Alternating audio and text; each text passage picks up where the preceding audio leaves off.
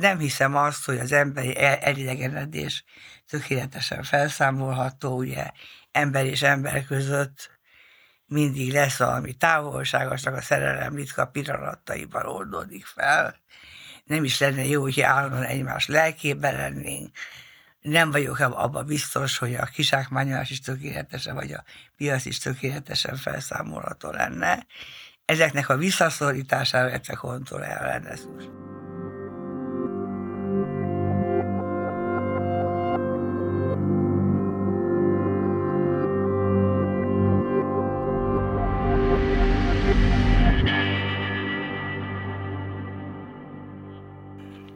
Sziasztok, ez itt a Mi a Teendő 10.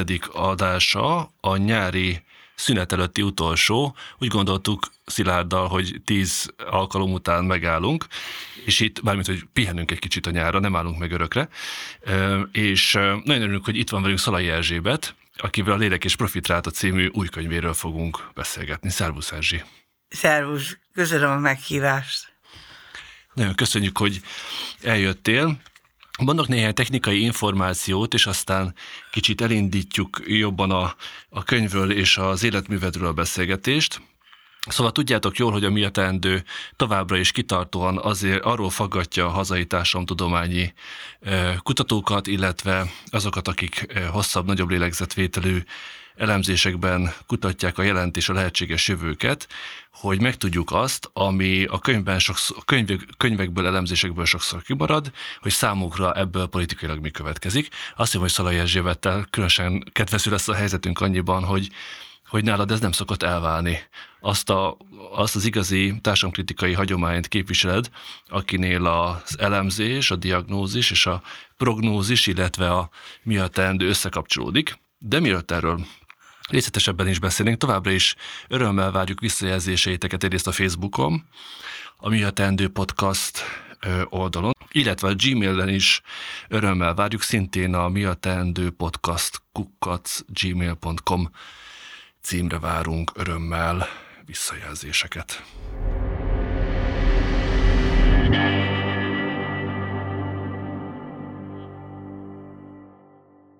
Jól emlékszem, Fáber Ágoston azt mondta, hogy a 27. könyved? 27. igen. A 27. könyved, és aki ismeri az életművedet, azt láthatja, hogy nagyon, nagyon odafigyelsz az aktuális viszonyokra, az éppen aktuális társadalmi-gazdasági történésekre.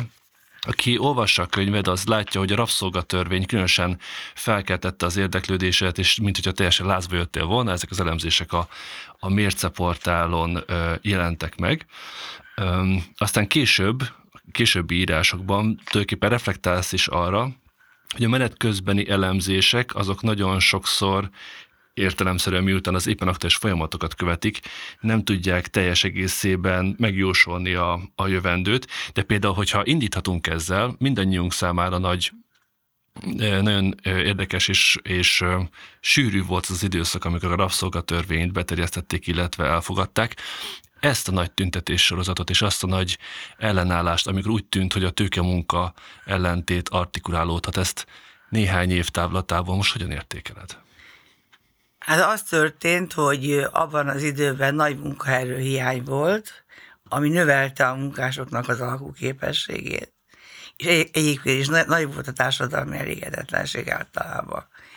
És ebben az időben a bérek jelentős növekedésnek indultak. Tehát 2017 ebből a szempontból egy fordulópont volt. Igen, jelentős reálbér kiáramlás volt, és a burzsázia úgy érezte, hogy ez neki már sok.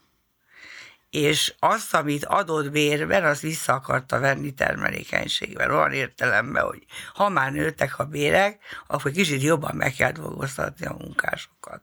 És így született meg a rabszolgatörvény, amely mindenféle információ szerint elsősorban az itt tevékenykedő multinacionális vállalatoknak a nyomására született meg.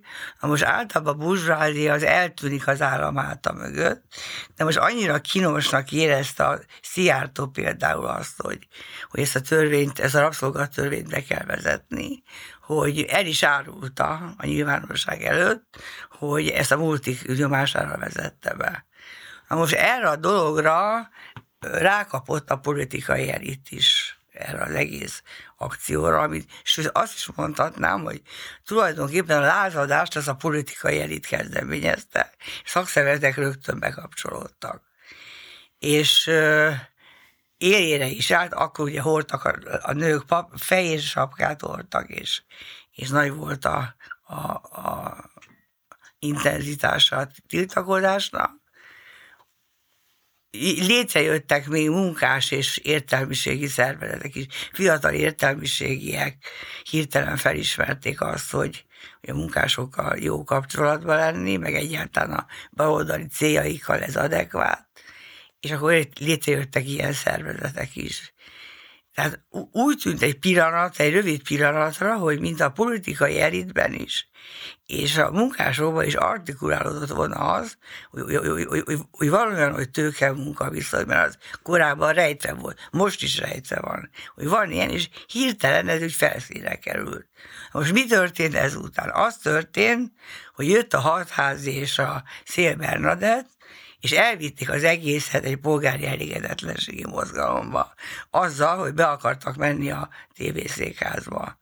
Tehát kihasznál, ugyanaz történt, ami a történelemben. Sokszor, hogy van egy népi kezdeményezés, amit aztán a hatalomra törő politikai elit meglovagol, és annak nyomán érvényesíti az érdekeit. Ez történt akkor is, és ezzel tulajdonképpen el is halt a dolog.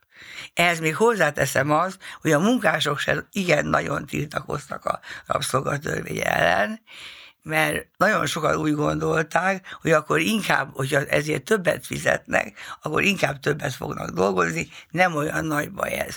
Többek között ezért nem volt általános sztrájk, amiről abban az időben nagyon sokan beszéltek, hogy általános sztrájkra van szükség.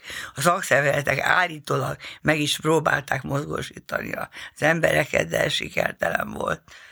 Úgyhogy nagyjából ezt tudom mondani, tehát a lényeg az, hogy egy pillanatra az az alapviszony, amit én nem kizárólagosnak, de a társadalom döntő konfliktusának tartok, a tőkemunka viszony egy pillanatra felszínre került, hogy aztán a politikai elit kezdeményezésére ismét a mélybe essen vissza, és jelenleg is rejtett. Az, hogy miért rejtett, azt többször elmondtam. Elsősorban azért, hogy minden olyan társadalomban, ahol nagy monopóliumok uralják a gazdaságot, ezek beépülnek az államba, és az államban hajtatják végre azokat a munkás korlátozó intézkedéseket, amelyekre szükségük van. A megszorításoktól kezdve minden. Úgyhogy ezért írtam azt egy tanulmányomba, még egy korábbi kötetbe, hogy különösen akkor, hogyha a munkaerő túlkínálat van, akkor, és a munkásnak nagyon fontos, hogy el tudjon helyezkedni, akkor a tőkemunka viszony az úrszolga viszonyáruháját ölti. És azt te hogy látod, hogy a koronavírus járvány az ezt a tőkemunka viszonyba hozott bármilyen elmozdulást? Hát annyiba hozott változást, hogy egy nagyon elterjedt a távmunka, amely tulajdonképpen hosszú távon nem a munkavállalóknak az érdekeit szolgálja. Azért nem, mert egyrészt az otthon és a munka nem válik el egymástól, és ez nagyon sok pszichés problémát okoz az embereknek, hogy nem tudják megkülönböztetni a munkatevékenységet a magánélettől. Részben ugye a munkáltató nagyon sokszor nem fizeti ki az otthon dolgozásnak a költségeit, a villanyszámlát, stb. És ennek következtében a másik, ami általánosabb, hogy még jobban dezintegrálódik a munkásság.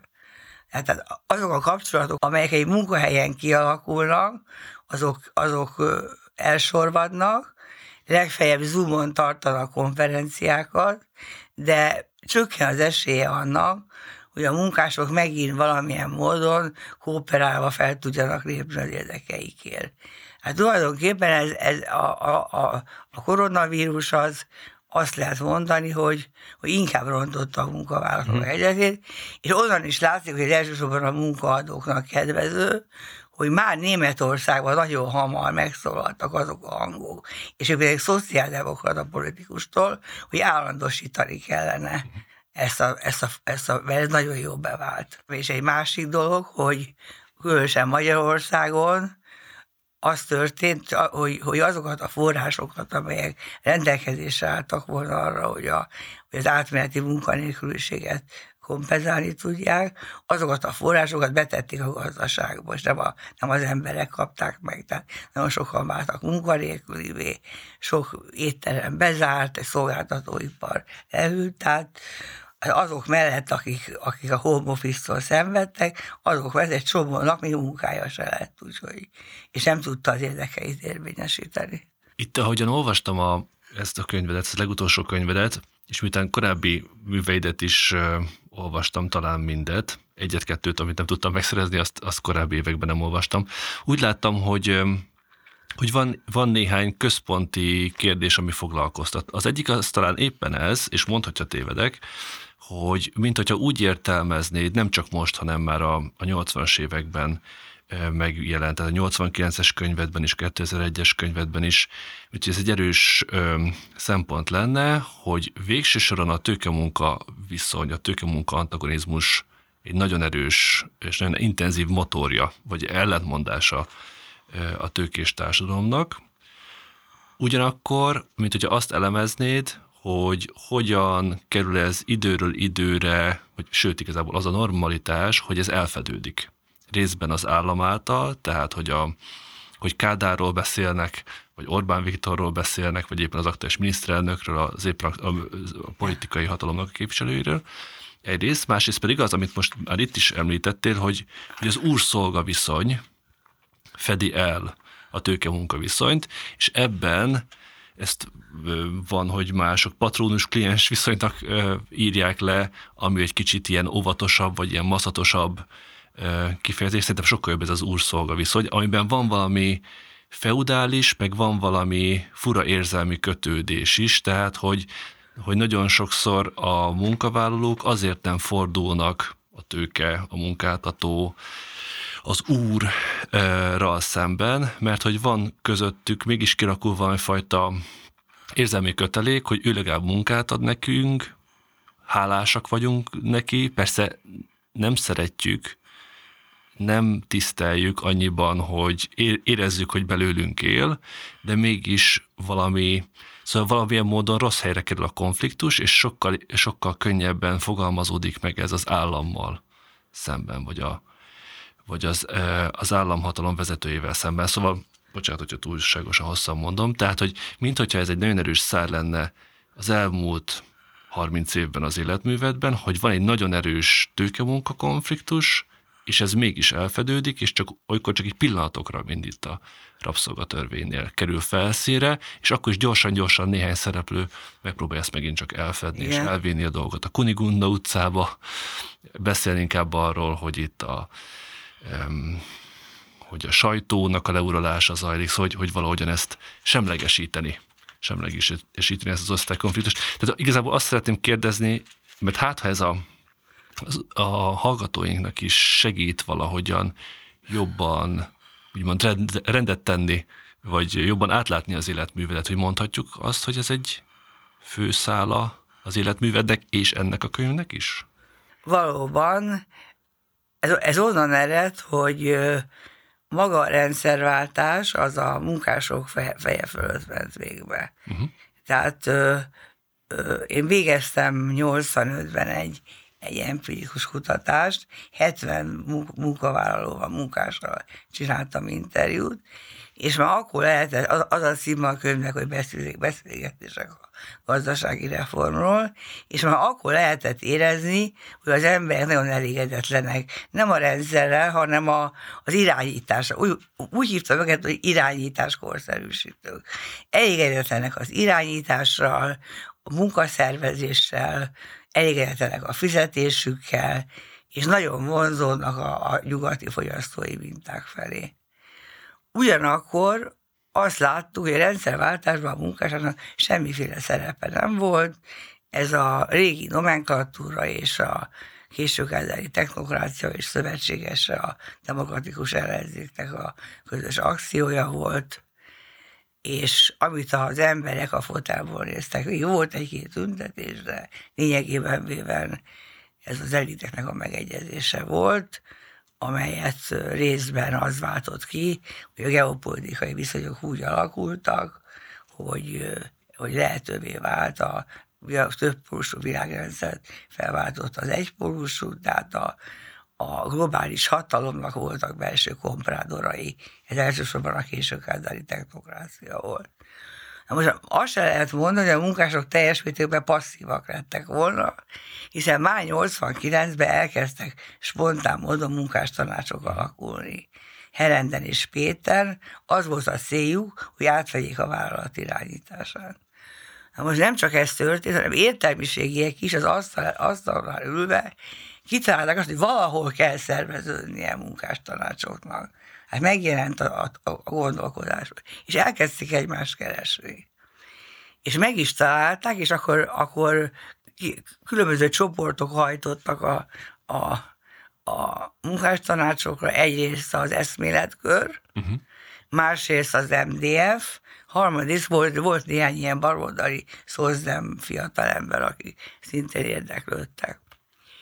Csak ki nem érdeklődött, aki a legkonfliktusképesebb volt, és aki korábban a programjába felvette az önigazgatást a társadalmi szerződésben 87-ben, a demokratikus ellenzék. Nemrég a Facebookon pillantottam meg Demszky Gábornak a visszaemlékezését arról, hogy amikor Péter megalakult a megalakultak a munkástanácsok, akkor őt hívták telefonon a munkások, mint a legerősebb és legszimpatikusabb ellenzéki mozgalomnak a vezetőjét, hogy segítsen. És akkor leírja a Demszky, hogy nagyon meg volt ijedve, mert attól félt, hogy ő azt mondja ott, hogy ez nem lehetséges, és e fölött az eszme fölött eljárt az idő, akkor ott megverik a munkások. És akkor kiment oda, és ott hebeget habogott, kérték, hogy segítsen, mit tudnak csinálni. Nagyon fel voltak lelkesülve a munkások. És az Ágnes meg hazament, és nem mondott semmit. Tehát tulajdonképpen volt, és az történt, hogy végül is az MDF-nek sikerült megszállni a munkástanács mozgalmat, és ennek nyomán elkezdték kialakítani a munkavállalói tulajdon, tehát leálltak el, hogy minden munkásra igazgatásban, hanem megszeridült ez munkavállalói tulajdonná, és úgy kalibrálta be a technokrácia ennek a szabályait, hogy ne lehessen gyakorlatilag alkalmazni. És akkor a Palkovics lett a munkástanácsok vezetője, és ezzel el lehet mondani, hogy a munkástanács mozgalom egy baloldali civil mozgalomból egy jobboldali szakszervezetté vált, és ma is ebben a státuszban van. Tehát innen indult el az egy nagy érdeklődésem a munkásság iránt és a tőke-munkaviszony iránt.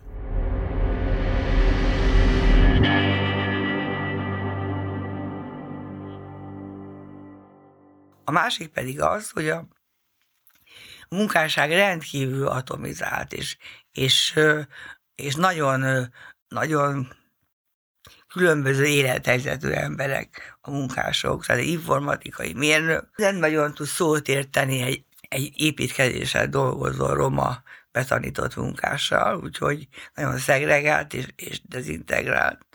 Tehát nagyon kicsi az esélye annak, hogy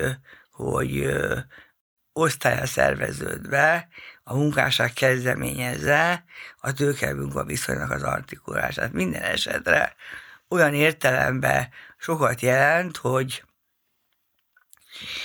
a a burzsázia a legkisebb olyan jelre is érzékeny, ami arra utal, hogy a munkások alkupozíciója megerősödött, akkor azonnal közbelépés. Most is például elkezdték mondani, hogy túl nagy a bérkiáramlás.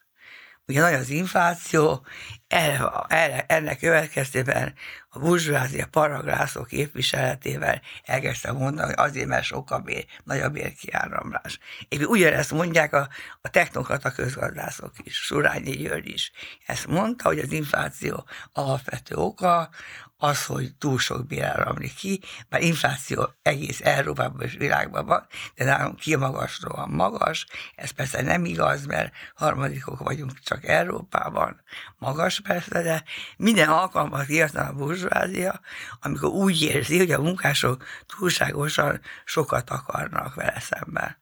Uh-huh. És tegyük hozzá, hogy ugye empirikusan nem is áll meg ez a... Tehát a jelenlegi inflációs hullámra empirikusan nem áll meg az, hogy egyébként komoly bérfejlesztések okoznák. Igen. Mert hogy mondjuk így ugye a 70-es évek ilyen stagflációs válságára ott még akár lehetne is azt mondani, hogy nyugaton ugye itt több évtizednyi munkásmozgalmi mozgósítás eredményeként tényleg történt egy jelentősebb bérfejlesztés, aminek volt valamennyi szerepe egyébként az akkori magas inflációban, de hogy ez most nem áll fenn ez a helyzet, sem az a helyzet, hogy lenne egy szervezett munkásmozgalom, amelyik kikövetelte volna ezeket, és hogy egyébként létezett volna mondjuk így a gazdasági konjunktúrán túl, tehát hogy az, hogy most igen, volt egy jó évtized gazdaságilag 2008 után, hogy azon túlmenően itt valamilyen bérfejlesztések történtek volna, tehát hogy egyáltalán nem ebből tevődik össze az infláció per pillanat, tehát hogy nincs igazunk így, hogy mondjam. Igen, ezzel egyetértek, igen. Beszélsz a munkásosztály, meg úgy általában a társadalomnak az atomizációjáról, és hogy itt egyrészt beszélhetünk különböző ilyen strukturálisabb tényezőkről, amik ezt mozgatják, de hogy ugye a könyvednek az egyik ilyen fő tétje, ami ugye a címbe is megjelenik, ami egy nagyon jó ilyen provokatív cím abból a szempontból, hogy ugye lélek és profitráta, hogy jön ez össze egy szószerkezetben, hogy ugye arról is beszélsz, hogy van ennek egy ilyen ideológiai és pszichés vonulata is annak, ahogy ez az atomizáció történik, és hogy erről tudsz-e nekünk egy kicsit mesélni? Igen. Először azt mondanám el, hogy az egész struktúra és személyiség problematika, hogy vonul végig a pályámon. Ugye egész életemben azon küzdöttem a munkám során, hogy megpróbáljam tisztázni ezt a két viszonyt. Szerintem teljesen még mind a mai napig nem tisztáztam. Ugye a pályám kezdetén nagyvállalatokkal foglalkoztam, nagyvállalatok és állami bürokrácia, pártbürokrácia kapcsolatával. És többek között azt néztem, hogy különböző időszakokban a nagyvállalati vezetők, vagy pedig a struktúra volt erősebb, amelyüket meghatározza. És ebből a szempontból három korszakot különböztette meg, tehát ott még teljes szerves egységben volt a struktúra és a személyiség. Olyan értelemben, hogy mind a kettő fontos volt.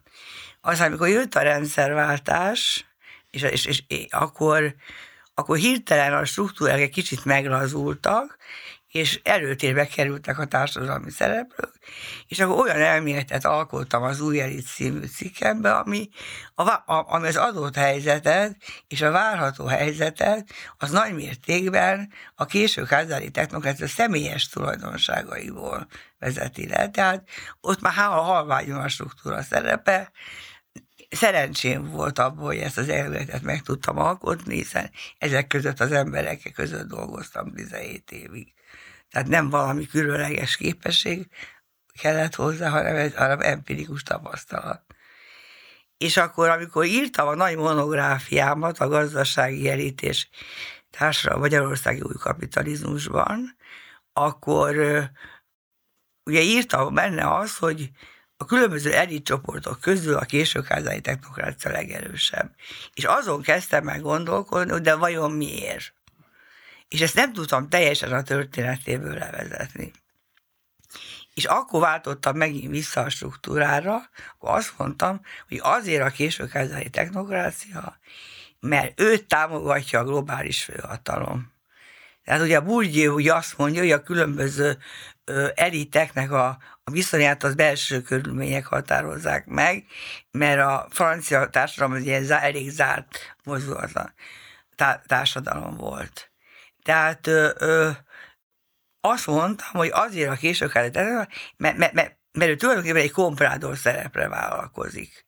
És akkor kezdtem el, ezt meg is írtam ebbe a könyvbe, hogy bizonyos értelemben a későkádár nem tesz más, mint hazai politikai, gazdasági és kulturális tőkéit azt nemzetközi gazdasági, politika és kulturális tőkévé konvertálja. Lásd, Bokos a Világbank vezető tisztviselője volt egy időben. És akkor innentől jött be a struktúra, és akkor egyre erősödött. Odáig erősödött ez a strukturális nyomásnak az érzékelése, hozzáteszem részben a helyzetműveinek a hatására is. Ez fontos volt, hogy írtam egy cikket, egy tanulmányt, a rendszerváltás értelmezései címen, ahol egyenesen azt állítottam, hogy a lélek legmélyebb rezdüléseit is a globális főhatalom szabályozza. Ilyen mértékben. Uh-huh. És tulajdonképpen ez a kötet, ez nem más, mint ugye először volt egy tézis, akkor volt egy antitézis, ez egy szintézis, olyan értelemben. A tagadás tagadása. Ebben megpróbálom helyre tenni ennek a két dolognak az egymáshoz való viszonyát. Úgyhogy ez a könyvnek a története, most ez nem egy tudatos dolog volt, hanem amikor leadtam a kéziratot, akkor jöttem rá, hogy ebben a könyvben mindenről szó van, amivel életemben foglalkoztam.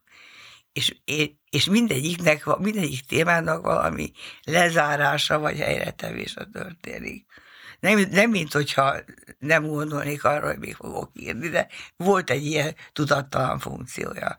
Most Szilárd, azt kérdezted, hogy a pszichológiai funkcióknak milyen szerepe van a munkásság kizsákmányolásában. Igen. A lényeg az, hogy a 70-es évek körül a profitráta elkezdett süllyedni. Ugye Marx szerint a profitráta süllyedő tendenciát mutat, ugyanakkor időről időre például a munka intenzitásának fokozásával a tőkések védekezni tudnak ezzel ellen, tehát csupán tendenciáról van szó. Most a 70-es években csökkent a profitráta, ugyanakkor volt egy 68-as hatalmas nagy diák felkelés, és amiben részben a munkások is bekapcsolódtak, amelynek a vezéreszméje végül is, a legalapvetőbb vezéreszméje a szabadság volt. És csökkent a profitráta, a szabadság értéki előtérbe került a társadalmi szereplők tudatába, tehát és a csökkenő profitráta mellett növelni kellett a kizsákmányolást. De 68 után már a hagyományos fordi eszközökkel ezt nem lehetett, hanem új munkaszervezési formákat és új munkára ösztönzési tényezőket kellett találni. És akkor jött be az, amit Han pszichopolitikának nevez, de a Han gondolata sokkal régebbre nyúlik vissza, a frankfurtiakhoz nyúlik vissza, Adornóra például. Akkor jött az, hogy a kizsákmányolást azt az emberek érzelmein keresztül kell megvalósítani, az emberi érzelmeket fel kell használni, és a kizsákmányolás fokozását a növekvő szabadság van leöntve kell eladni az embereknek. Úgy kell csinálni, mint ez a home office, ugye? Mm. Hát szabad vagy, akkor mész ki vizet inni, amikor akarsz, el is mehetsz futni, vagy biciklizni, hát szabadabb vagy, de otthon sokkal többet dolgozik az ember, mint egyébként bejárna egy munkahelyre. Hát a növekvő kizsákmányolás növekvő szabadságként kellett eladni. Na most ennek az egésznek van egy mély lélektani vonulata is, ami azt jelenti, hogy a pszichopolitika az összes eszközével arra irányul, hogy Ugye ismeretes a freudi elmélet, hogy van a felettesség, a tudata és a cenzor, ami ezeket elválasztja, hogy a reklámok, a közösségi média, stb. Nyomán, az különböző ideológiák nyomán, amelyek születnek, áttöri ezt a szenzort, amely védi a tudatost és a tudatlan, és olyan felszabadít olyan késztetéseket és ösztönöket, amelyek aztán elárasztják a tudatos én, és annak a vezéreszméivé válnak, és olyan mértében elárasztják, hogy identitásképzők is lesznek. És miután ezerféle ösztönkésztetésünk és vágyunk van, ezért sokféle identitás alakul ki, amelyek az a következtője, hogy nem lesz identitásunk, mert olyan sokféle, hogy nem lesz. És az ilyen identitásástól megfosztott ember, ez a legjobban fogyasztó ember, aki legtöbbet fogyaszt, és a legtöbbet tud dolgozni. Ez egész odáig fajul, hogy nagyon sok ember munkaalkoholista, vagy fogyasztási mániás, aki csak akkor érzi jól magát, ez főleg a nők körébe terjed, amikor bemegy egy üzletbe, és mindenféle fölösleges dolgot megvásárol. Tehát tulajdonképpen ez a mechanizmusa, a lélektani mechanizmusa ennek, és aztán erre a pszichopolitika, ezt a pszichopolitika vált át, és szerintem ennek a tanulmánynak nem a pszichopolitika a nagy újítása, mert pontosabban csak abból a szempontból, hogy leírom ennek a mély lélektani mechanizmusát, a tudat különböző szintjei, mi mozog, hanem az autoriter pszichopolitika az talán egy újítás, ami azt jelenti, hogy ugye a neoliberális pszichopolitika az dezintegrálja az egyéb darabokra, az identitás darabokra és érzés darabokra. Az emberek elbizonytalanodnak, magányosnak érzik magukat, és ha jön egy krízis, vagy olyan gazdasági krízis például, és feltűnik egy vezér, akkor hirtelen a tudatok elkezdenek változni. Olyan értelemben, hogy a vezér és a vezér hívására és a bizonytalanság bázisán egyes ösztönelemek a tudatos szilárd részévé válnak, ilyen a nemzet, a vezérimádata, stb. És kijönnek más eszméket a tudatosból, és más eszméket elnyomnak, amik fontosak, és új ösztönkészleteket is teremtenek. Tehát azt, amit a neoliberális pszichopolitika dezintegrál, az autoriter pszichopolitika összerántja, és hierarchiába rendezi. Ez a lényege a dolognak, úgyhogy ilyen módon aztán tulajdonképpen ezt követően ez egy előkészítése lehet egy újabb fordi fordulatnak. Tehát egy újabb, amikor a Foucault mondta, hogy a testnek a szabályozása. Nagyon sok jel mutat arra, hogy megint előtérbe kerül a Foucault által vázolt elmélet abból a szempontból, hogy a testnek a szabályozása folyik, ugyanis az ember teljesen szét van szedve különböző testrészeire, és ezerféle szolgáltatás pályázik a testrésznek a kezelésére. Például a térnek a kezelésére háromfajta orvos van. Hát egy térforulóban háromfajta orvos lehet. De nincsenek belgyógyászok. Tehát nem nagyon vannak az orvoslatban olyan orvosok, akihez el lehet menni, hogy most nézze meg az egészet. Nézze meg, hogy a gyógyszereim azok hogy viszonyulnak egymáshoz. Hát szétesik az ember, ugye a másik az, hogy előtérbe kerülnek a különböző kisebbségi tulajdonságok. Pozitív és negatív értelemben egyaránt. Pozitív tulajdonság lehet, hogyha valaki nyíltan válja a szexuális másságát, ez egy pozitív, de negatív lehet, hogyha például diszlexiás vagy. Most azt is kitalálták, hogy van olyan, hogy valaki nem tud megtanulni számolni, pedig nagyon okos. Hát egyre több ilyen pozitív és negatív devianciát találnak és az egésznek az alapja a szolgáltatóipar kifejlesztése, ami azért fejlődik ki a centrumban, mert olcsóbb kihelyezni a nagyipart a harmadik világba. Ez a szolgáltatóipar úgy adja el magát, hogy szétszedi az embert, keresletet teremtő maga iránt.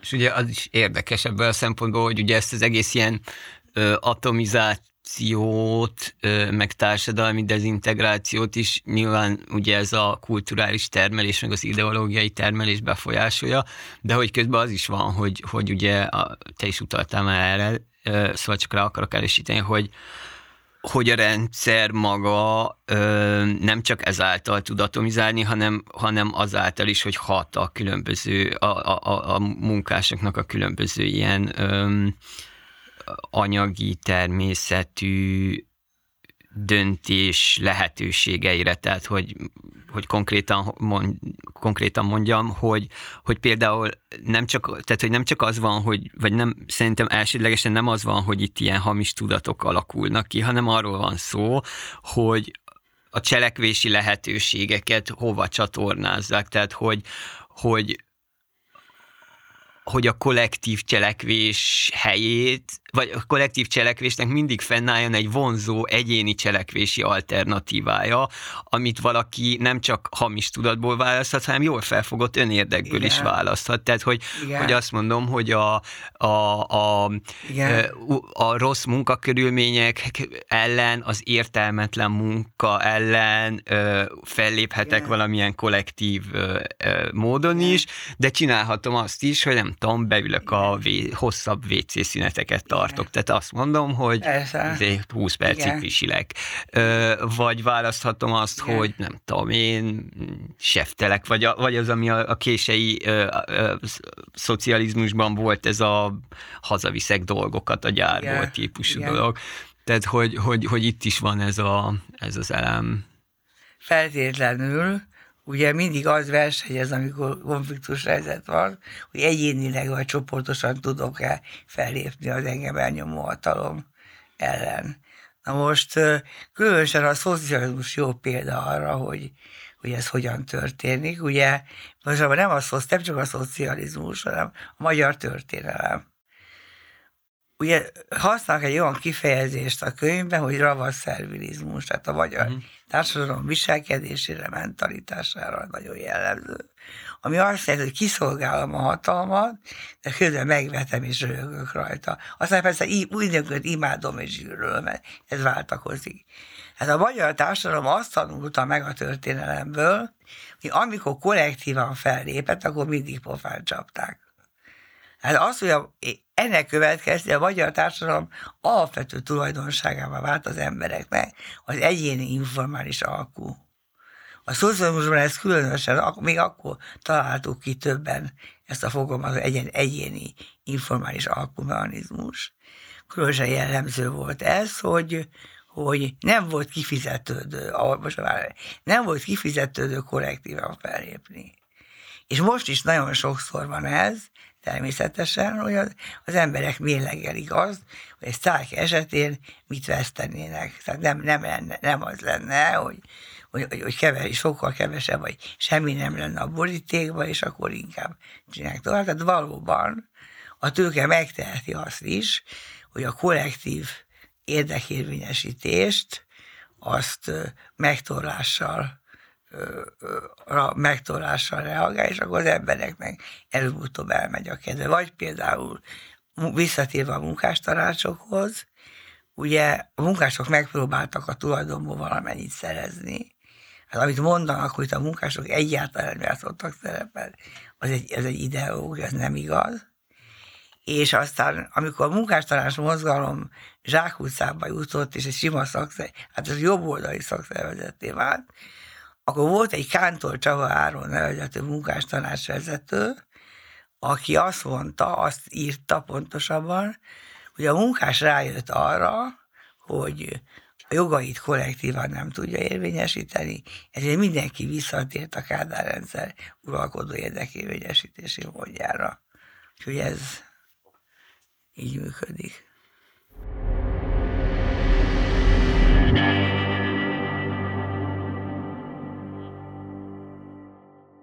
Szóval a Mi a teendő kérdésére fordítva a szót, azt írod az előszóban, hogy ebben a könyvben igazán az érdekel téged, hogy miért tűrjük el a fennálló viszonyokat. És az elemzéseidnek valóban ez egy másik fő szempontja, vagy vezér szempontja, hogy annak ellenére, hogy ezek a részben nagy folyamatok, történelmi átalakulások nagyon sok szempontból rontják az életkörülményeket, meg rontják a feltételeinket. Ez ugye a profitráta oldal. Ennek ellenére a lélekben nem történik meg igazán valamifajta lázadás, vagy nem artikulálódik, nem jelenik meg ez a tőke-munkaviszony, hanem éppen ellenkezőleg, ahogy mondtad is, a pszichopolitikával és mindenféle egyéb eljárással, vagy ez elfedődik, és szabadságként adják el, vagy szabadságként fogadjuk el a nagyobb kizsákmányolásunkat. Tehát, hogyha ezek alapján arról kellene beszélni, hogy szerinted mit kell tenniük a bennünket hallgatóknak, vagy akár nekünk a következő években, évtizedekben, akkor azt hogyan foglalnád össze, mit tanácsolnál nekünk, vagy a bennünket hallgatóknak annak érdekében, hogy egy jobb világot tudjunk csinálni? Tehát a legmarkánsabban Bulgyi vetette fel, pontosan nem emlékszem, hogy hány van, hogy a kritikai értelmiségnek globalizálódnia kell. Tehát létre kell hoznia az értelmiségeknek egy globális hálózatot. Még mielőtt a munkásosztály megszerveződésének a feltételei létrejönnének. Ugye a munkásosztály megszerveződésének az az alapvető feltétele, az életviszonyok viszonylag kiegyenlítődjenek, és a piac így is működik. Hát ugye az utóbbi évtizedekben a harmadik világ munkásságának javult a helyzete, relatíve sokkal jobban, mint a centrumban. Ez a tőke mozgásból következik, ugye ahova megy a tőke, ott nőnek a bérek, ahonnan elmegy onnan, ott csökkennek, vagy kevésbé nőnek. Na most ez nagyon hosszú folyamat még, és már ezt megelőzően globalizálódnia kell az értelmiségnek. Ez nagyon fontos. És a hazai értelmiség számára is nagyon fontos az, hogy bekapcsolódj ebbe a folyamatba. Én látok erre tendenciákat, vagy a Ganyi Ágnes nagyon sokat tesz ennek érdekében, de akár Gerős Tamás, vagy mások, akik külföldön, egyetemeken is dolgoznak, de itthon is beszállnak a dolgokba. Tehát ez egy fórum arra, hogy egy lehetőség arra, hogy ezt kellene kiszélesíteni. Mert ugyanis az egyes országok hazai baloldalát a többi erős vagy közepesen erős politikai pártok elnyomják. Hát mindenképpen egy globális struktúrát kell létrehozni, sokkal erősebb, mint ami most van. A másik dolog az, hogy tényleg komolyan kéne venni azt, hogy nem csak a választások előtt kell lejárni a vidéken, mert utálom ezt a szószakétet, hogy elmenni vidékre, már annyira elcsépelté vált. Hát, tehát nem a választások előtt 3 hónappal, hanem valahogy a szikrának is létre kellene hozni a saját vidéki hálózatát. Hát úgy tudom, hogy ez már folyamatban van. Tehát az emberekkel a napi kapcsolat nélkül a baloldalban születetnek nagyszerű elméletek, a baloldal nem fog tudni labdába rúgni. Na most, a harmadik nagyon fontos is a kisközösségek.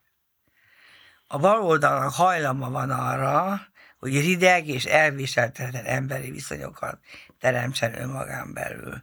Ennek alapvetően az az oka, hogy egyrészt a kommunista mozgalom illegálisan működött, tehát mindenkinek csak a saját felső kapcsolatában volt kontaktja. De van ennél egy sokkal fontosabb dolog, hogy azt hiszem, hogy senkinek nem sértem meg az érzékenységét, ezt elmondom, hogy a baloldalhoz különösen vonzanak a lelkisérült emberek, az olyan emberek, akik képtelenek maguk körül közösségeket teremteni, közösségben nem érzik jól magukat, párkapcsolatuk nincsen, vagy csak alkalmi, és azért csatlakoznak a mozgalomhoz, mert onnan remélik azt a közösségi élményt, amelyet, mert ez a közösségi társadalom valóda eszménye, amit saját életükben nem tudnak megvalósítani. Na most ezen kéne valahogy változtatni, nem eltaszítani ezeket az embereket, az kegyetlenség lenne, más pedig ezek nagyon sokszor zseniálisan okos emberek.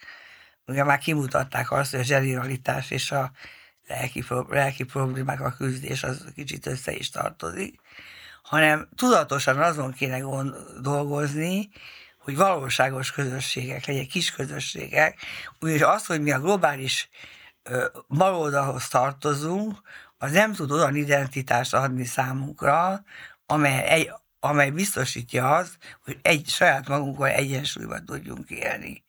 Ugye lehet, hogy egy konzervatív gondolatnak tűnik, de az embernek kell körülbelül egy 20-30-ös olyan networkének lennie, akivel személyes kapcsolatot tápol, nem csak internetezik, nem csak messengerezik, nem csak telefonál, hanem személyesen találkozik, ahhoz, hogy a lelke egyensúlyban legyen, és a baloldaliságot azt ne egy valami pótléként használja valamire, ami nincs, hanem valóban a társadalomra akarja hatni, és azt akarja megváltoztatni. Na most még egyet mondanék ezzel kapcsolatban, hogy Magyarországon figyeljük meg, hogy a nagy baloldali felfutás az a Fidesz győzelmével kezdődött 2010 után. Akkor erősödött meg a Mérce, az új egyenlőség, helyzetműhely, utána jött a partizán, tehát csomó minden akkor jött. De miért is? Azért, mert amíg a szószívek voltak hatalmon, addig a baloldaliak úgy érezték, vagy sokan voltak olyanok, hogy lojálisnak kell lenniük a magukat baloldalinak való pártokkal. Ennek volt egy olyan vonulata is, például, hogy az eszméletnek a vezetése az MSZP tag volt, és nagyon szép és jó dolgokat írtak a világrendszer elméletekről, de az MSZP bírálata az tabu volt. És tulajdonképpen ők azért nem tudtak mozgalmat szervezni az eszméletesek, mert mindenki tudta róluk, hogy MSZP-sek, és nem emelték fel a szavukat például Bokos csomag ellen sem. És ezért meg kellett várnunk ahhoz, hogy valóságos mozgalom legyen, egy utánunk következő generációnak, a ti generációtoknak a felnövekedését. Ami akkor következtetett be, amikor nem kellett semmiféle közösséget vállalni a politikai baloldallal. Most ilyen szempontból a jelenlegi helyzet kedvez a baloldalnak, a rendszerkritikai baloldalnak, és hogyha jelenlegi ellenzék hatalomra került volna, akkor a kritikai baloldal sokkal rosszabb helyzetben lenne. Hiszen egy Jámbor Andrásnak nem lehetne olyan megnyilvánulásokat. Jámbor András nem léphetne fel olyan erővel a parlamentbe, ahogy most fellép, hogyha neki lojálisnak kellene lennie a Gyurcsány Ferenccel, vagy egy olyan miniszterelnökkel, akit például a Gyurcsány Ferenc delegál. Tehát azt gondolom, hogy sok ok miatt ez egy kedvező helyzet. Még mások miatt is, de most nem megyek bele. Tehát nagyon nagy tér nyílik a baloldal számára most, hiszen van egy olyan ellenségkép, amivel nem kell közösséget vállalnia, és nagyon erre alakult a szikra mozgalom. Most a szikra nagyon üdvözöltem többször, és nagyon örülök, hogy van, ugyanakkor fenyegetik veszélyek a szikra mozgalmat. És látok egy törést a szikra mozgalomban. Azt a törést látom, hogy figyelem a bejegyzéseiket, a Facebook bejegyzéseiket, és ott mindig antikapitalisták, tehát a globális kapitalizmus ellen vannak. De amikor Jámbor András a parlamentben beszél, akkor minthogyha a kapitalizmus azonosítaná a Fidesz rendszerrel. Tehát ott a globális kapitalizmusról és az általános kapitalizmus összes belső bajairól nem esik szó. És ebből még gond lehet, hogy látok egy ilyen hasadást. Uh-huh. Tehát, hogy nem fogja el beszippantani ez valamelyik oldal, egyik vagy másik oldal beszippantani a másikat. Nem tudom, hogy ezt hogy lehet kezelni. Egyáltalán nekem problematikus az, hogy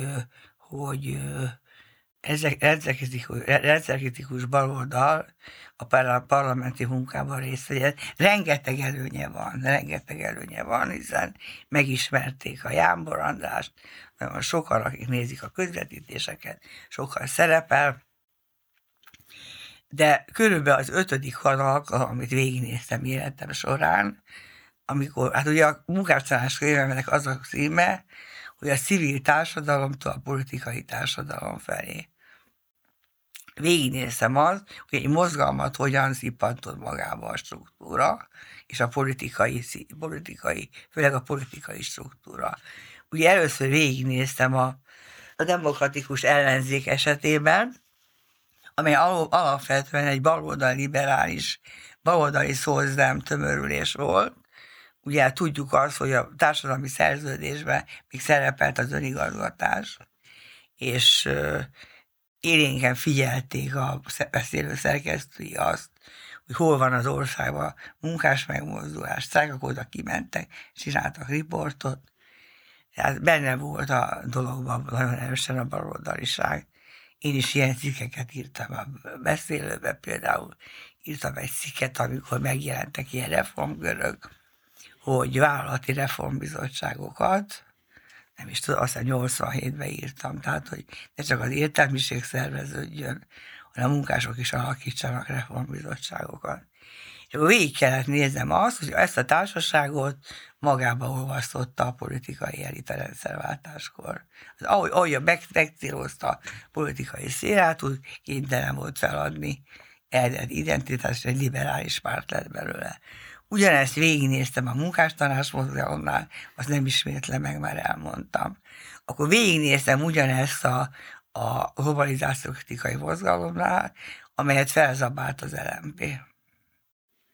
Olyan értelmet. Tehát amikor elkezdtek a pártosodás irányába fordulni, akkor ott mindig valami baj történt. Na most én nem azt mondom, hogy most baj fog történni, én egy örök idealista vagyok, hát nagyon drukkolok, hogy ez most ne történjen meg, de ez ellen intézményes biztosítékokat kell teremteni. Tehát nem elég ezt akarni, hanem már egyszer volt szó egy társaságban arról, hogy a szikráról, és akkor megkérdeztem, hogy van-e olyan belső elméleti munkabizottságú a szikrának, vagy olyan belső ellenőrző szerve, aki azzal van megbízva, hogy figyelje a célok és eszközök egymáshoz való viszonyát, és adott esetben szóljon, hogy most ilyen irányba kell menni, vagy olyan irányba. Hát ugye barátaim nagyon sokszor mosolyogtak rajtam, amikor ezekben a mozgalmakban elkezdtem hinni. Azért lettem a demokratikus ellenzék tagja, azért vállaltam valamilyen kis szerepet a munkástanács mozgalomban, globalizáció, az LMP-sekben is hittem. Tehát itt nem arról van szó, hogy én egy ilyen ördögűvéje vagyok, hanem ezekben én mind hittem. És most megint szeretnék, nagyon vágyom arra, hogy higgyek. Csak ezek a tapasztalatokat nem tudom az agyamból kikapcsolni. Úgyhogy ennyit mondanék, hogy intézményes garancia kell arra, valami ellenőrző bizottság, vagy intézményes elétek kell hozni, hogy a különböző megnyilvánulások azok kompatibilisek legyenek egymással. Uh-huh. Igen, meg ami nekem nagyon fontos, egyrészt ez, hogy itt van egy ilyen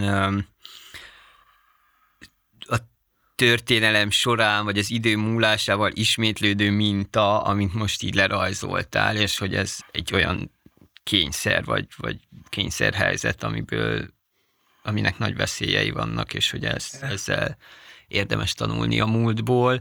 De a másik dolog szerintem az, hogy így 2010 óta én azt látom, hogy az egy ilyen magától értetődő dolog, hogy a globális kapitalizmus kritikája és az Orbán rendszer kritikája közötti viszonyt, azt így nem kell, szóval, hogy azon így nem kell sokat gondolkodni, az egy ilyen magától értetődő kapcsolat, és hogy ez nem így van, és hogy ez problémákat tud majd okozni, hogyha ez nincs tisztázva. Yeah. Ebben az ilyen eltérülési mátrixon belül is, vagy abban a vonatkozásban is tud ez veszélyeket hordozni, és ez szerintem nagyon fontos.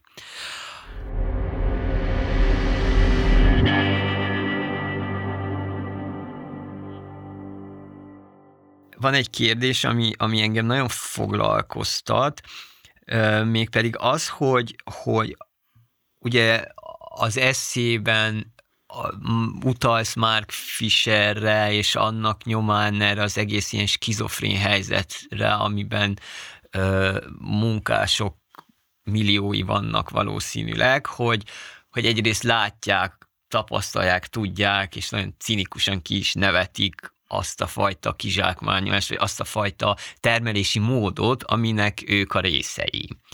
De hogy közben nincsen kilépés ebből, és hogy ez nekem tényleg így a szélesebb ismeretségi baráti körömben, ez egy ilyen nagyon jellemző dolog, hogy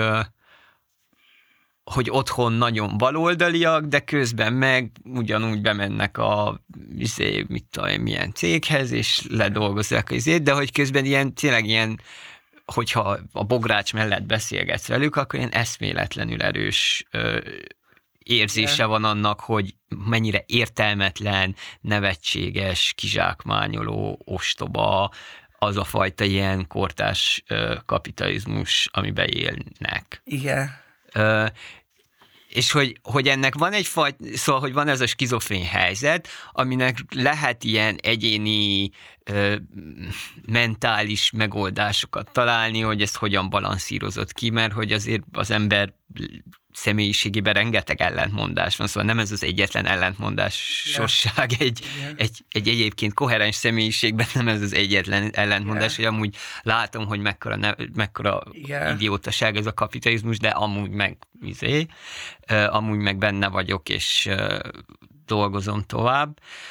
Szóval, hogy ezt fel lehet oldani, ezeket az ilyen ellentmondásokat, ilyen egyéni mentális trükkökkel, vagy akrobata mutatványokkal, de hogy nem látom, hogy politikai megoldás van-e, vagy hogy közösségi politikai megoldás van-e erre a skizofrén helyzetre. Hogyan lehet kibillenni, vagy hogyan lehet kibillenteni embereket ebből a skizofréniából? Yeah. Hogy erre mit gondolsz? Először arra válaszolnék, hogy kézenfekvőnek tűnik, hogy a Fidesz ellenesség az egyben általános kapitalizmus ellenesség is, hogy ez nem egyértelmű. Például szerintem a jelenlegi válság kezelésére a jelenlegi hatalom helyesen alkalmazta az ástopot, tudom, hogy átállítatják, de amíg nem hárítják át, addig hat, és helyesen vezette be az extra adókat. Amit nem vezetett be helyesen, az egy nagy exportáló multika nem vezette be. Ugyanazt látjuk, mint az orvosok, tanárok esetében is, hogy úgy működik a magyar munkaerőpiac, hogy aki exportálni tudja magát, annak az addig harcolhat, amíg nyugati béreket ér el, aki nem, az a békasegge alatt van, ugyanez van a vállalati szférában, az export képesekhez nem mennek hozzájönni. Az összes multit megadóztatták, kivéve a nagy exportálókat. Ez kéne például fel. Aztán pedig a Jámbor fel is vetett, ebben nem vagyok biztos. Igen, egyébként fel. Tehát egy csomó minden olyan dolog van, ahol hiába nem szeretem a Fidesz, de kénytelen vagyok azt mondani, hogy nem tudok jobb megoldást, mert hogyha pénzt juttatnának most a szegényekre, vagy kupont, az növelni az inflációs nyomást. Hát ez mint közgazdász mondom, hogy rosszabb megoldásnak tartanám. Na most hogyan tudjuk az embereket, ugye, amit mondtál, tehát hogy az emberek csinálják, és akkor kiröhögik, és erre mondtam ezt a ravasz szervilizmust, hogy alkalmazkodom, csinálom, és ugyanakkor megvettem, és kiröhögöm, és gúnytárgyává teszem. Ez csak személyes kapcsolódta lehet. Ez nem lehet tévészereplésekkel, vagy mit tudom én, talkshow-kkal elérni, egyszer oda kell menni, és ott kell élni, vagy időnként meg kell jelenni, vagy hát figyeljük meg, hogy a Fidesz nem csak azért nyert vidéken, mert mindenkinek javult ott is egy kicsit, nem sokat javult, de mindenkinek egy kicsit vidéken is javult a helyzete, hanem közösséget teremtett. Ott falunapok voltak, ott közösségi alkalmak voltak, tehát helyi közösség, tehát nem csak a baloldali értelmiségnek nem csak a maga köreiben kellene közösséget, hanem azon kellene munkálkodnia, hogy helybe segítse, ne ő hozzá, Isten őriz, hogy helybe segítse a helyi kis közösségeknek az alakítását. A nagy társadalmi célok, azok önmagukban az embereket közvetlen emberi kapcsolaton nélkül nem tudják mozgósítani. Hát a Szolzen párt is, a Szolzen mozgalom is azért tudott erős lenni, mert olvasókörök voltak, a munkások művelődtek, vagy akár a szocializmusról. Ugye mindenki röhög a brigád, a szocialista brigádokon. Pedig hát egy film is szól egyik szocialista brigádról.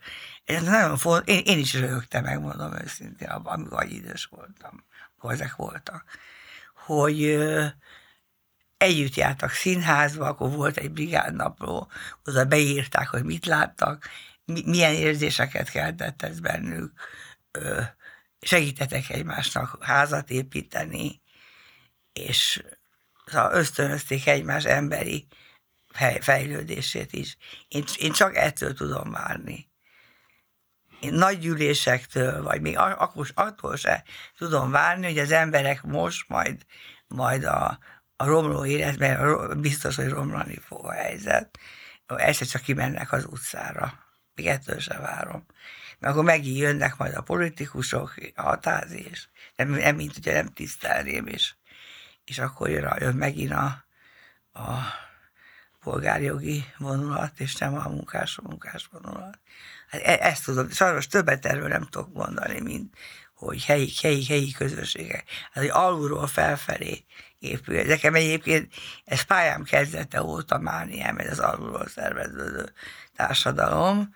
Többek között ezért hagytam ott a hálózatot, ami az SZDSZ-nek az alapja volt, és ezért nem léptem be a hálózatba, mert mint a szabad kezdeményezések hálózatába. Tessék? Mármint a szabad kezdeményezések hálózatába. Szabad kezdeményezések hálózata, ami 88-ban alakult, és tulajdonképpen közgazdászokat, szociológusokat, tehát az ellenzék és környezete találkozott ott össze, és aztán nagyon hamar felmerült az, hogy pártá kell alakulni. Aztán éppen Tamás Gáspár Miklós szólt ezen a legnagyobb erő. Ezért a legnagyobb erővel, és én nagyon a pártá alakulás ellen voltam.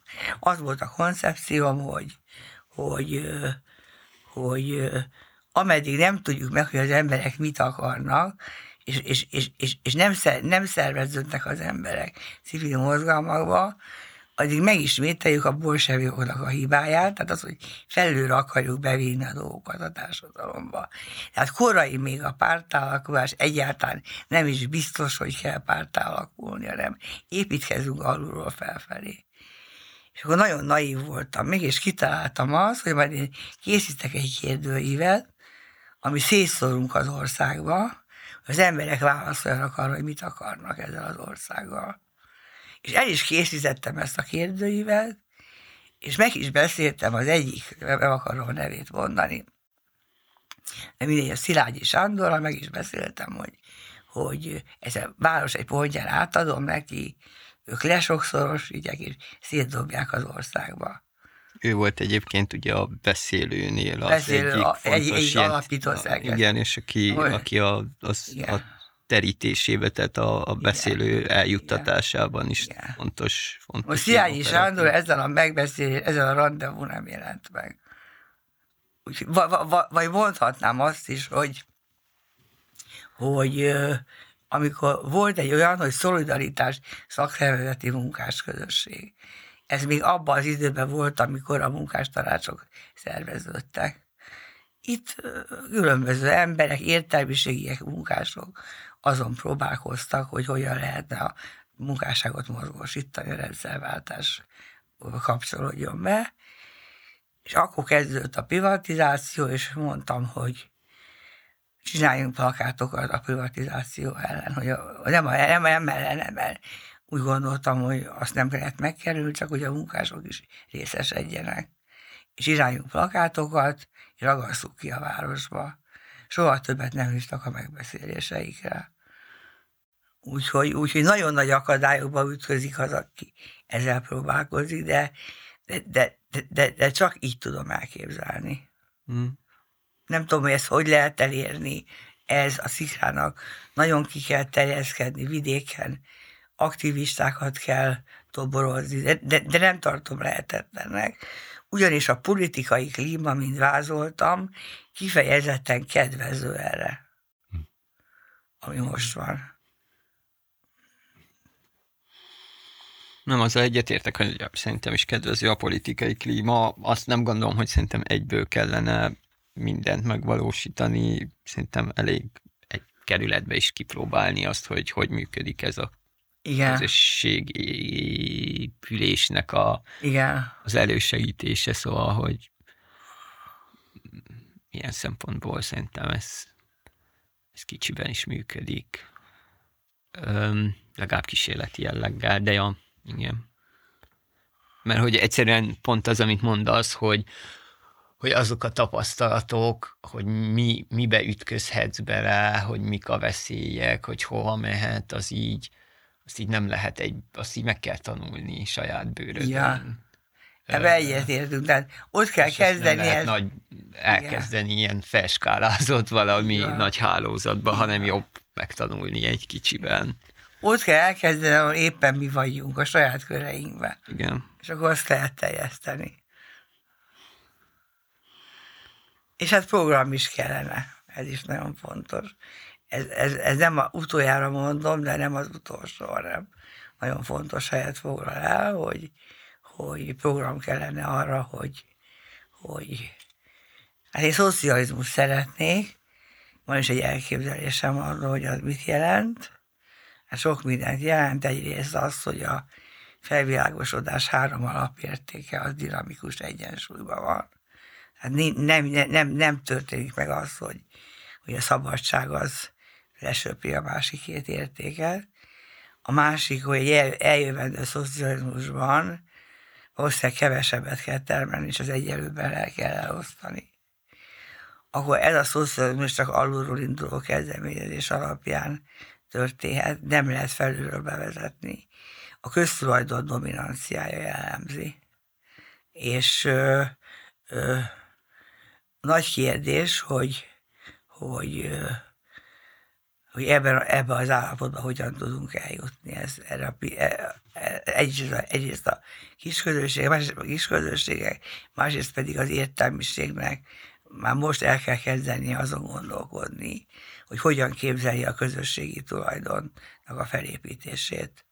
Hát semmiképpen se úgy, mint a szocializmusban volt, hogy egy központi bürokrácia gazdálkodik a termelési javakkal, hanem a szövetkezettek, ugye most a szolidáris gazdaság, az nagyon pozitívnak tartom, az egy lépcső lehet, amit a Ganyi Ágék csinálnak, egy fontos lépcső, hiszen az a kiinduló pont, hogy nagyon erősen fókuszálni kell a reproduktív szférára, a szolidáris gazdaság kialakítása során, ami azért egy jó ötlet, mert ott kevésbé érvényesül a tőkének az uralma. Hát szabadabb a tőkét a reproduktív szféra, mint a közvetlen termelő szféra.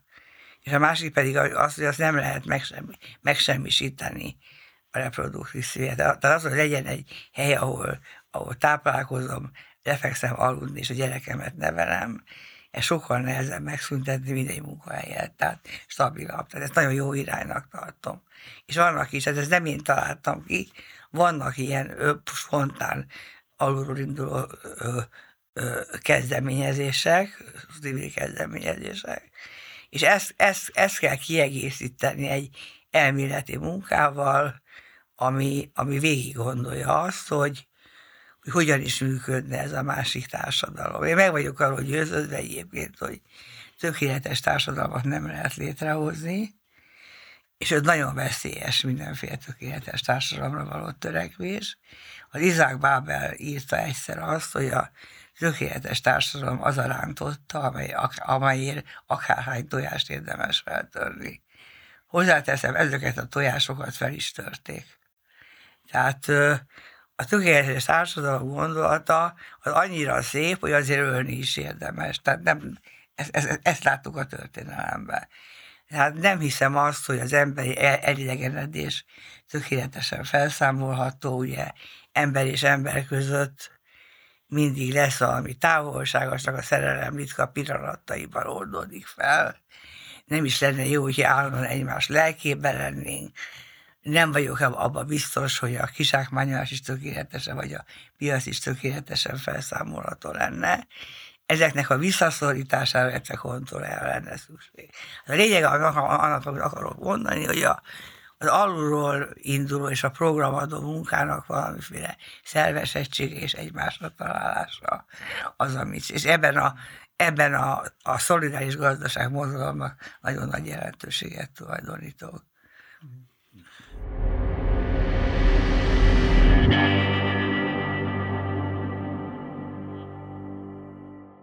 Nagyon fontos, és úgy érzem, hogy pillanatnyilag vízválasztó a létezett szocializmushoz való viszony, és egy mozgalomnak, ugye, akár a Szikrának, akár más őt követő, vagy őt kiegészítő mozgalmaknak, ezt mindenképpen fel kell dolgozni, úgyis nagyon megosztja a ti korosztályotokat, és nem csak az enyémet. Ugyanis abban az esetben, hogyha azt mondom, hogy ez egyszer megbukott, nem is létezett tulajdonképpen szocializmus, de az nem szocializmus volt, akkor nagyon nehezen tudom mondani azt, hogy akkor most csináljunk egy igazi szocializmus, mert akkor bebizonyosodott, hogy ilyet nem lehet csinálni. Nagyon akarták, de ilyet nem lehet csinálni. Tehát a szocializmus amblok elutasítása az elveszi a kedvet attól, hogy bármiféle szocialista kísérletbe kezdjük. Azon kívül én állítom azt, akkor nem láttam, mikor benne éltem, csak most látom, hogy van pozitív hozadéka létezett szocializmusra. Ilyen pozitív hozadéka az, hogy hatalmas nagy társadalmi mobilitást hozott, széles rétegek nagyon sokat emelkedtek kulturálisan. Nevettünk a panelházakon, de egy csomóan kijöttek a putriból, és volt fürdőszobájuk és folyóvízük. Azon kívül egy olyan tapasztalata is szolgált, hogy ahhoz, hogy az emberek jól érezzék magukat, ahhoz egy valamilyen biztonságnak kell lennie. Na most szolgált nagyon sok negatív örökséggel ez a ravaszervilizmus például, a passzivizmus, stb. De szóval valahogy megtagadva megőrizni kellene a létező, hogy megint ez a dialektikus, megtagadva megőrizni azokat a dolgokat, szóval amik vannak, mert megszüntetve megőrizni. Megszüntetve megőrizni. Ugyanis tényleg nem volt kapitalizmus, nem akarom, ezt leírtam a könyvbe, alapvetően a legfontosabb dolog, ami miatt nem volt, hogy volt bérmunka és tőke viszony, volt ilyen, de nagyon meg volt szeridítve, és a munkást közel se választotta el olyan éles szakadék a vállalati menedzsertől, mint ma egy tőkést, a mai tőkéstől. Szóval például nyilvánosak voltak a jövedelmi viszonyok. Ma nagyon sokszor családtagok se ismerik egymás jövedelmi viszonyait. Ma szerintem nem lehet attól, akitől megkérdezni, hogy mennyit keres.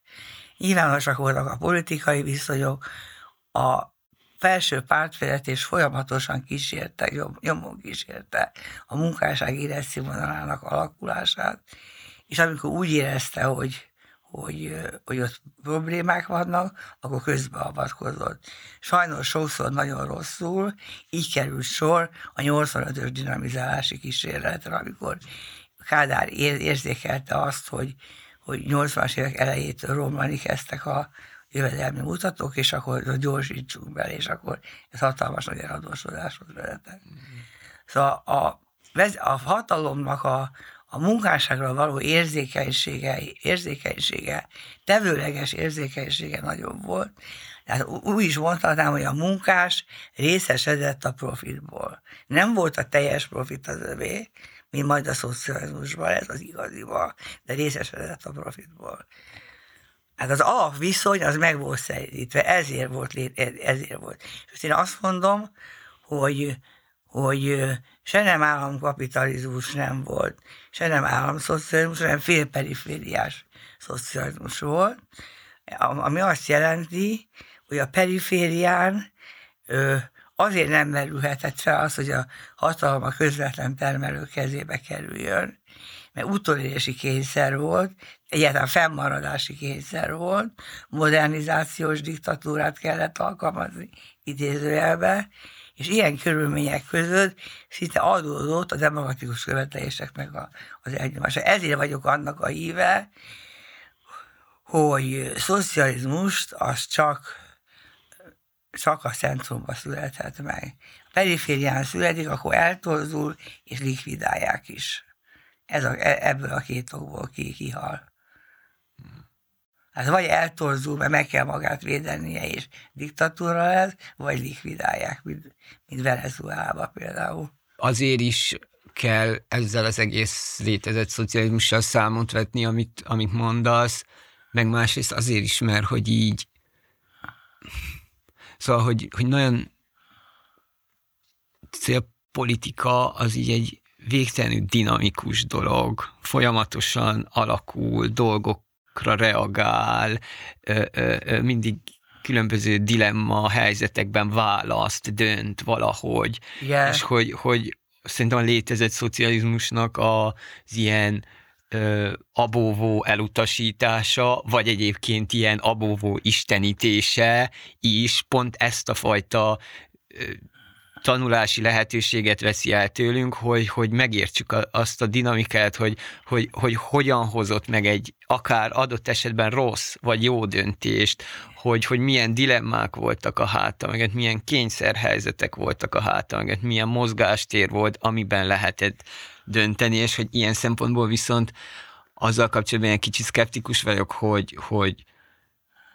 hogy egy adott esetben mondjuk a centrumból kiinduló szocializmus előtt kevesebb, vagy alapvetően persze nyilván másfajta dilemmák, meg kényszerek, meg korlátok, meg mozgástérbeli ilyen korlátozások lennének, de hogy az is egy ilyen kísérletező, folyamatosan adott helyzetekre reagáló, dinamikus, adott esetben rosszul dönt. Szóval, hogy abba is benne lenne, de értem, hogy miért mondod azt, hogy a centrumban azok az ilyen modernizációs kényszerek nem lennének, mint ami mondjuk egy adott esetben egy magyar, vagy szovjet, vagy kínai szocializmus esetében yeah. voltak. De hogy... ettől még az se lenne egy szükségszerűen sikerre ítélt dolog.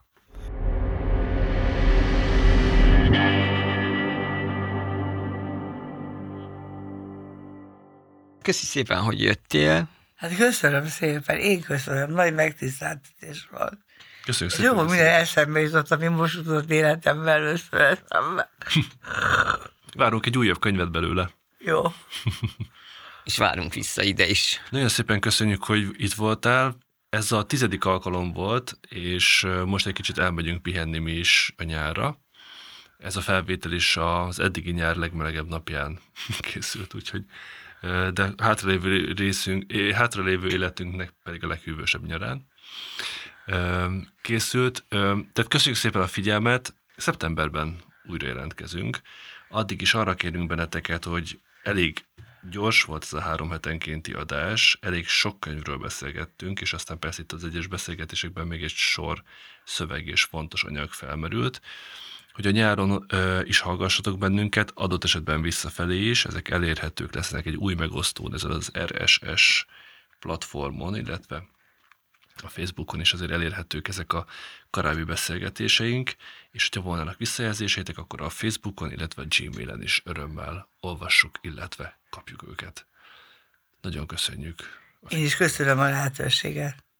Sziasztok! Sziasztok! Sziasztok!